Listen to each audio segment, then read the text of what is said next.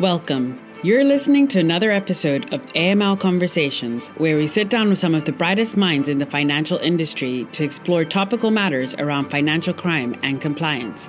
We hope you enjoy this discussion and please be sure to subscribe for more.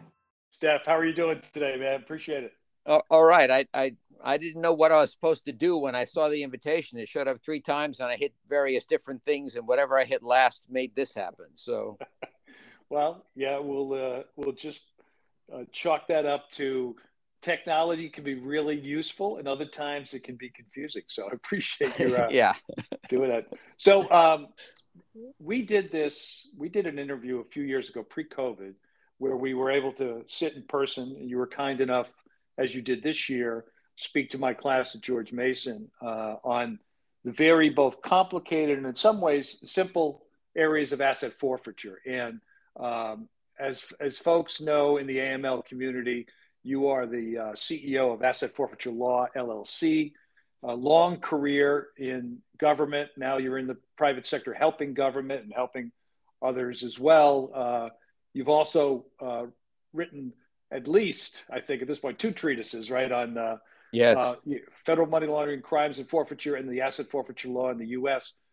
Right. I, have always I've always felt that the uh, use of the asset forfeiture uh, tool, if you will, uh, doesn't get as much uh, credit as it, as it should. It's obviously you're going after illicit funds or properties or what have you. So I thought it'd be useful before we talk about some specifics if you could give us a quick primer on asset forfeiture, both how it's used in the civil context and how it's used in the criminal context. And I'll ask you some follow ups after that.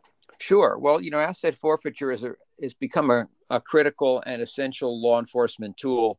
Um, it's used for all kinds of purposes to punish the bad guy, to make sure the property that he used to commit the crime isn't available to use to be used again, uh, to uh, deter other people from committing the same crime if uh, the last guy didn't get to keep the toys. Maybe the next guy will not be so inclined to commit the crime.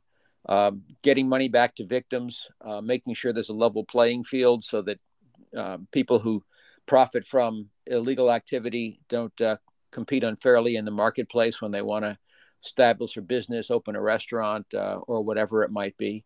We don't want to be the repository for the world's uh, criminal proceeds, and so we use forfeiture to stop kleptocrats from investing in the United States. Uh, generally, it's done as part of a criminal case. Generally, forfeitures follow the prosecution. If the defendant's convicted of a crime, um, then the judge will impose forfeiture as part of his sentence. And uh, in most cases, Congress has authorized the forfeiture of the proceeds of the crime. And in some cases, it's authorized the forfeiture of the property used to commit the crime, the facilitating property. And either one or both can be forfeited um, if the defendant is convicted. And that's called criminal forfeiture. It's just part of the defendant's sentence. And as I say, it's it's fairly routine.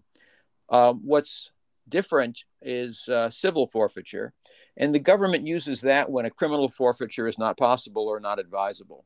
When the defendant is dead, he's a fugitive, he's uh, overseas uh, and outside of our jurisdiction. When the property is um, identified as buying, being the proceeds of crime, but it was in the hands of a courier or for some other reason. We don't know who committed the crime. Uh, and for lots of other reasons. Sometimes, when in the interests of justice, it's just more appropriate to take the property than it is to bring a criminal prosecution. So those are the civil forfeiture cases, and as I say, they're they're the uh, the gap filler when uh, it's not possible or appropriate to bring a criminal case. And it's and both civil and criminal forfeiture are used every day in the federal system uh, and for all the purposes that I mentioned.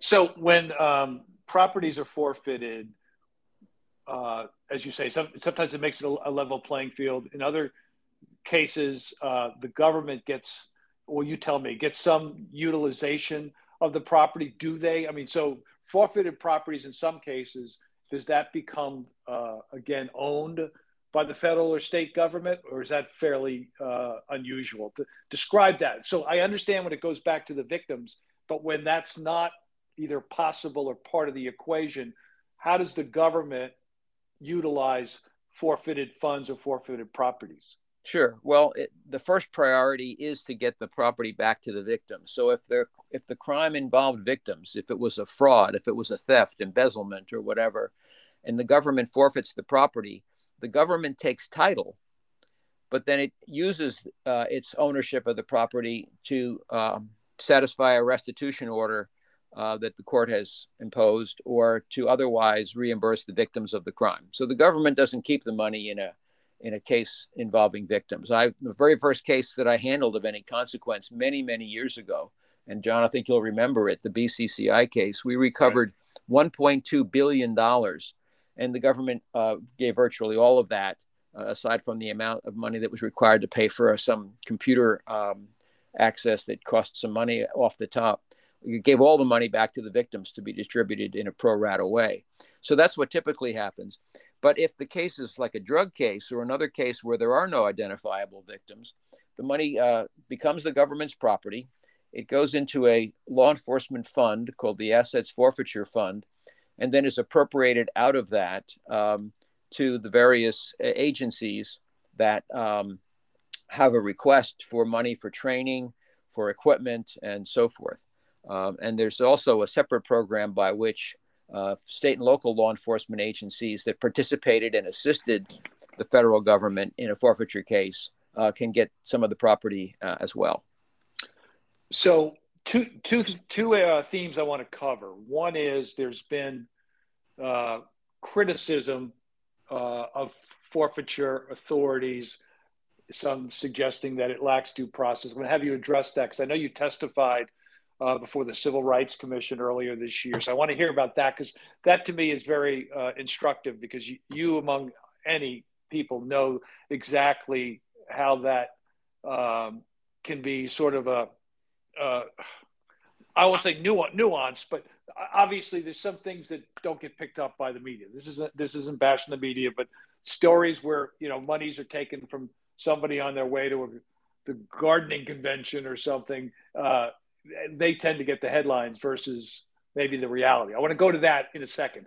But I also, the other thing that's very uh, uh, public now is the seizure of Russian assets uh, from oligarchs, whether it's funds. Talk a bit about that, the use of asset forfeiture um, uh, to to take away the the, the monies uh, uh, of oligarchs, because that's obviously a very valuable tool. Um, t- tell us your, your take your take on that specifically since Russia invaded Ukraine. Sure. Well, what's interesting and uh, is, alludes a little bit to your first point, but then I'm, I'm going to talk about your second. Everyone uh, thinks it's a wonderful thing when the government can can uh, use the forfeiture laws to take away uh, yachts and airplanes from Russian oligarchs, or you know more broadly, when, to take away the proceeds of a theft by a corrupt uh, dictator in some country that he's stolen from his people and invested in the United States. Just as they think it's fine for the government to take money away from child pornographers and terrorists and right. um, human traffickers and, and all sorts of other people. But the cases, um, and the government does those cases day in and day out, and nobody criticizes them, nor do they get reported in the press. Um, but what you see in the newspapers all the time is when some knucklehead gets stopped at a traffic light and he's got sixty thousand dollars wrapped in rubber bands in his car, right, right. and uh, and somehow that becomes uh, a, a, major issue for um, the media to report on, um, without uh, without understanding that that's only the beginning of the process, and this right. gets your you know the, the, the that point that we'll talk about in a little bit about due process. But in the cases of the of the Russian oligarchs um, the seizure of the asset based on its connection to some crime is only the beginning of the process. It may take years to ultimately litigate all the issues that are going to be raised in these cases. But if the government can establish that a given person is using his property or has maintained his property in violation of the sanctions that have been posed on him or on his company or more generally on a class of people um, associated with uh, Vladimir Putin's regime. Right. Uh, and can establish that it can get a seizure warrant. It has to go to a judge and get a warrant. Then it has to get the has to execute the warrant on the property. And if the property is overseas, that means it has to get a foreign court to to assist. that's what happened in the case of the mega yacht Amadea, which was seized in Fiji uh, in uh, April. Um, the Fiji government, the court, honored the warrant in June, turned the property over, and the yacht was sailed to San Diego, where it now is. So that's those are the first two steps: get a warrant and execute the warrant.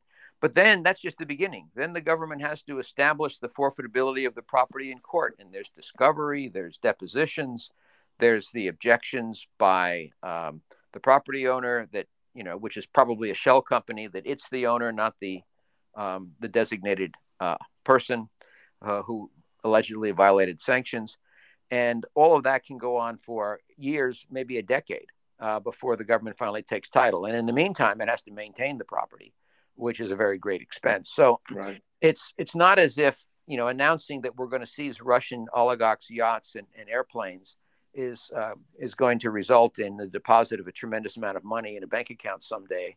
Uh, and as good as uh, a use of that would be to to aid uh, Ukraine for humanitarian purposes, it's not going to happen overnight. I think that's important. To, uh, and then on on the other part, uh, like I said, I saw from we'll give folks information on your website, but I saw on your website you you testified in South Carolina before their Civil Rights Commission to talk about as you've already begun to discuss here, how civil forfeiture works um, and address the specific criticism that they were looking at at the time that it lacks due process and is unfairly applied to minorities. Um, give us a little bit from your both from your testimony and the follow up questions that you had uh, that uh, that the uh, commission asked you that day. Um, sure. Uh, talk talk a bit about that. Okay. Well, there has you know no program no matter how effective or important to law enforcement is going to long survive if people think that it's unfair uh, and that's why it's important for people to understand how civil forfeiture works. I mean as i mentioned the civil forfeiture cases are the cases that are brought when a criminal prosecution isn't feasible. Um, but that doesn't mean that that they're easy. Uh, the government it's not it doesn't require a criminal conviction but the government still has to prove there was a crime. And it still has to prove that the property was connected to that crime, that it was the proceeds or that it was used to commit it. And the government has to prove that by a preponderance of the evidence. It has it's the, the, the property owner has a right to a jury trial. Uh, the government has to act expeditiously. There are strict deadlines. So many days after the seizure, the case has to begin, and uh, and so forth. Um, the uh, both sides have the right to discover each other's evidence in advance of the trial. Uh, the property owner has an innocent owner defense. If he, um, if, even if the government proves his property was used to commit a crime, he can still object that he didn't know it or that he tried to stop it. And the, all forfeitures are uh, limited by the um, uh, excessive fines clause of the Eighth Amendment, which says that a forfeiture has to be um, proportional to the gravity of the offense. So all of that due process is built into the system.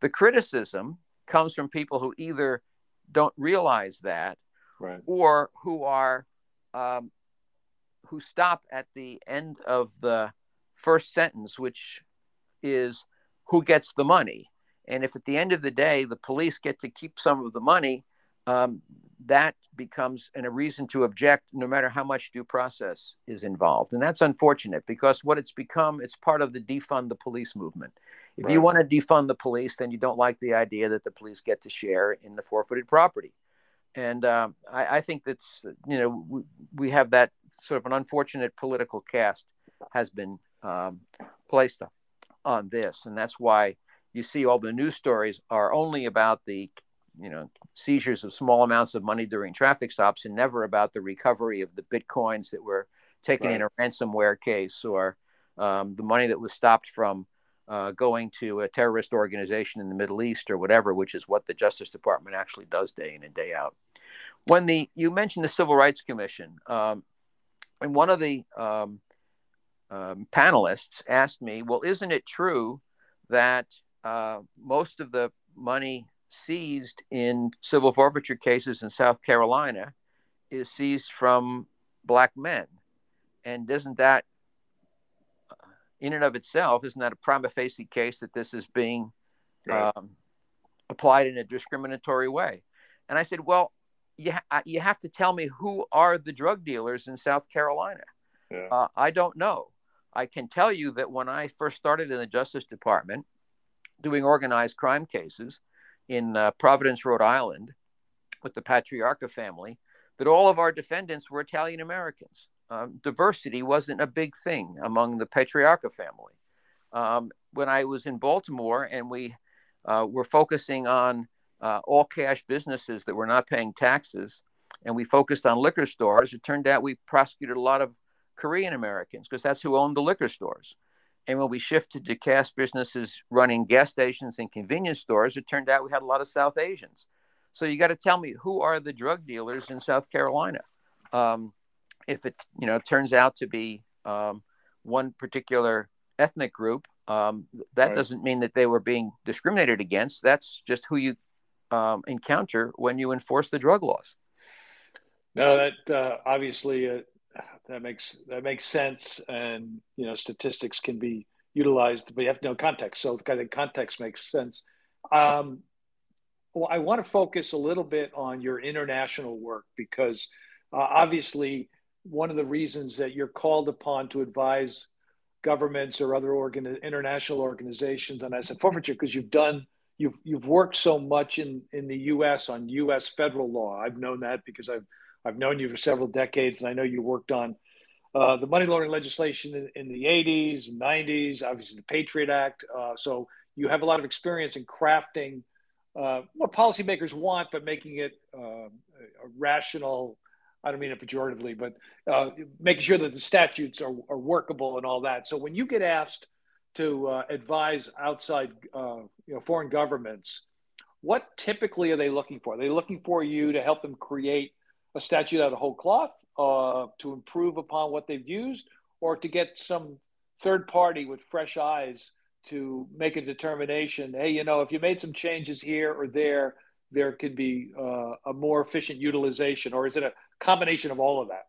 Well it, it, it, varies from jurisdiction to jurisdiction and i have indeed been extremely fortunate in that i've been invited to go to a great many places around the world and to um, uh, help them um, from the benefit of my my experience uh, with uh, their program their forfeiture programs.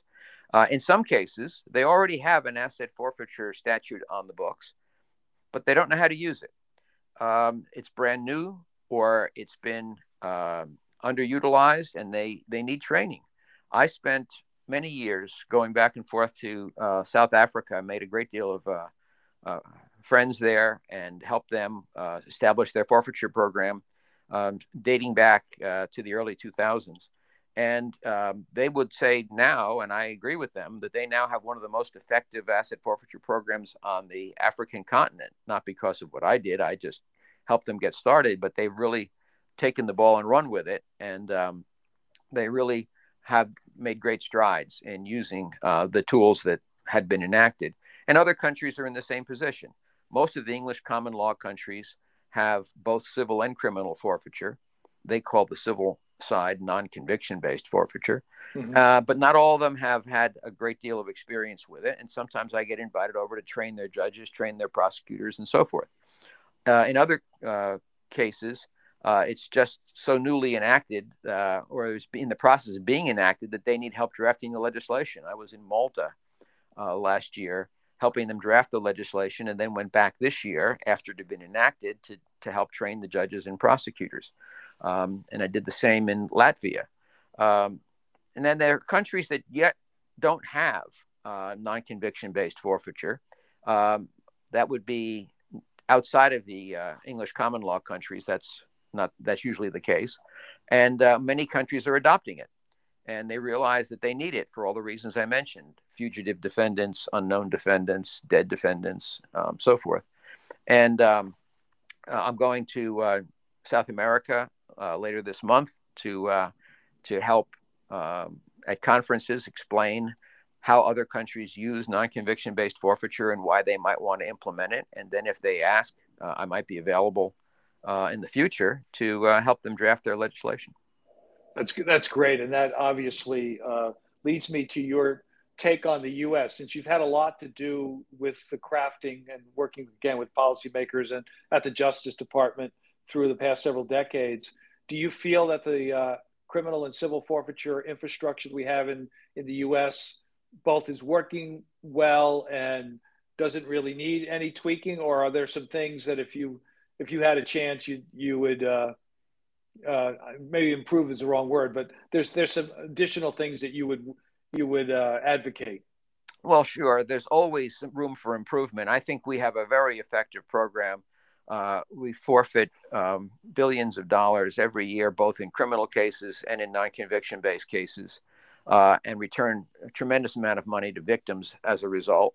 Uh, we we have a real impact on um, on crime and uh, improvement of uh, the effectiveness of law enforcement because of that. But every day I read uh, a case or something and I say, you know, there's a glitch in the statute. Congress enacted uh, a statute creating a new crime and forgot to make forfeiture part of it. Right. Or they didn't, uh, they only made the proceeds forfeitable and not the property used to facilitate. As an example, just in June, there was a lot of press given to the enactment of the first gun control legislation, the first effective gun control legislation in decades. Right. And it contains some new crimes. And Congress remembered to include some forfeiture provisions for those uh, new crimes, but uh, in some cases, only the forfeiture of the proceeds and not the property used to commit the crime. Um, and that's unfortunate they, that they sort of missed that. Right. Uh, there's always something that you could uh, fix here and there. And, uh, you know, it's just hard to get Congress's attention on those things to get them fixed when you need it. Right. Well, um, I've been working with uh, a group called the Antiquities Coalition for a number of years, um, looking at uh, trying to get um, dealers and advisors in that space to be covered under the Bank Secrecy Act. And we were finally successful in doing that. It's not finished yet. There's uh, there was an advance notice proposed rulemaking, and my understanding is there won't be an official rulemaking, uh, official notice of comment until next January. But um, I also noticed in, in uh, the past week yeah, up in New York, there was uh, Homeland Security and State Department and local, um, I believe the U.S. Attorney's Office, could have been the Manhattan DA. I apologize if I don't know exactly, that they were returning uh, cultural artifacts to Cambodia. At least at least thirty uh, what they considered to be stolen property, and some were like over a thousand years old, which is pretty amazing. But I noticed that um, a couple of years ago, you've just posted it, but you wrote it several years ago for the North Carolina Journal of International Law. Uh, a, a debate, I guess, or at least a treatment of this issue that seems in the weeds, but not to me. I, I, I, could certainly understand it. But the title of your article was Recovering Stolen Art and Antiquities Under the Forfeiture Laws. Who's entitled when there are conflicting claims? And I can just tell the limited amount of work I've done with the Antiquities Coalition. In some cases, auction houses and others will say, hey, we had no idea that what we were selling or purchasing uh, was, you know, stolen or, or what have you uh, and I'm interested in uh, your take, and I would urge folks to read your article. But when you tackled that issue, what did you uh, what did you discover? Well, number one, uh, the recovery of antiquities and art uh, is one of the most important uses of the civil forfeiture statute because you almost never have the thief to prosecute. Right. Um, the property is almost always found years or decades later and in the hands of a third party. Uh, the classic examples uh, include not only the one you gave about uh, archaeological resources and antiquities that are taken from uh, other parts of the world, like the Cambodian statues, or um, things that are found in, uh, in, in, in Southern Europe or in the Middle East and find their way here into the United States. But uh, artwork that was stolen by the Nazis during the Holocaust or were stolen from museums in years afterwards, you don't have the person to prosecute. Even if you did, um, the statute of limitations would run have, will have run on the criminal prosecution. Um, but you recover the property, and so you need civil forfeiture in order to do that. And the problem is, uh, as I mentioned earlier, in that in our appropriate uh, zeal to ensure due process, we have created an innocent owner defense. Congress um, amended the statute more than 20 years ago to make it uh, uh an affirmative defense in every case for the person in, found in possession of the property to say that he acquired it as a bona fide purchaser for value. And that's appropriate in many, many cases. You know, somebody steals money and then he uses it to buy a car. The car dealer maybe didn't know he was being paid with stolen money and he gets to keep the money. Uh, the government should take the car from from the thief who when he bought it. Um, so you want to protect the bona fide purchaser for value. But what if the bona fide purchaser for value is uh, someone who claims I bought this painting, um, and and here you have the um, the art collector or the heir of the Jewish family in Europe who says that's our painting. Uh, who gets priority? And under the uh, current law, uh, if if you use the forfeiture laws to recover the property, the bona fide purchaser prevails. Uh, and uh, even though you have the victim sitting there saying, I never surrendered title to my property, it was stolen from me. And so that's something that has to be addressed to uh, make sure that that doesn't happen um, uh, in, in cases where it shouldn't happen. Yeah, I, I, found that very interesting. And you have obviously recommendations in the article along the lines you just mentioned. Um, Steph Cassella, uh, again, uh, Asset Forfeiture Law LLC. You also have a uh, monthly digest, the Money Laundering and Forfeiture Digest, that folks can subscribe to that includes all sorts of uh, coverage of cases, uh, law changes, you know, what, what have you uh, on civil, criminal, uh, forfeiture statutes and money laundering uh, statutes as well, international as well as U.S.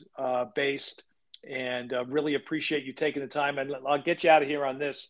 Besides what you've already told us, you've told us a lot.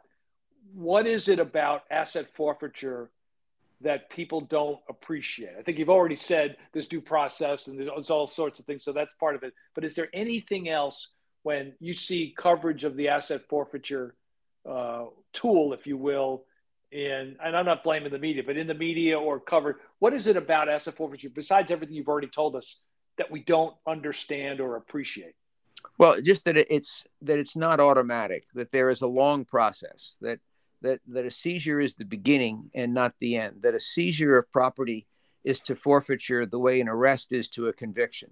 You arrest a guy for uh, you know for an armed robbery. Uh, he he doesn't spend the rest of his life in jail until he has a trial. And the same is true for forfeiture. Uh, all of these cases involve lengthy procedures the only cases that happen quickly are the uncontested ones. And there are a lot of uncontested ones because when, you know, somebody seizes a pile of cash and a kilo of cocaine and a bunch of loaded firearms from somebody, he doesn't always come forward and say, hey, that's my stuff, uh, for understandable reasons. But aside from the uncontested cases, you know, these are cases where um, they involve complex, complex issues of law and, uh, and a lot of uh, exchanging of, of evidence over a period of time. And then they at the end of the day um, the idea is to re- is to reach a fair result. And i and i think they do steph cassella thank you so much for sharing your insight today. Uh, safe travels as always. And as i say to folks uh, for more information go to his website assetforfeiturelaw.us thanks a lot. Thank you john. Take care. Thanks for listening to another episode of AML Conversations, brought to you by AML RightSource. To make sure you're staying up to date with what's going on in the industry, be sure to subscribe wherever you listen to your podcast to get the latest episode.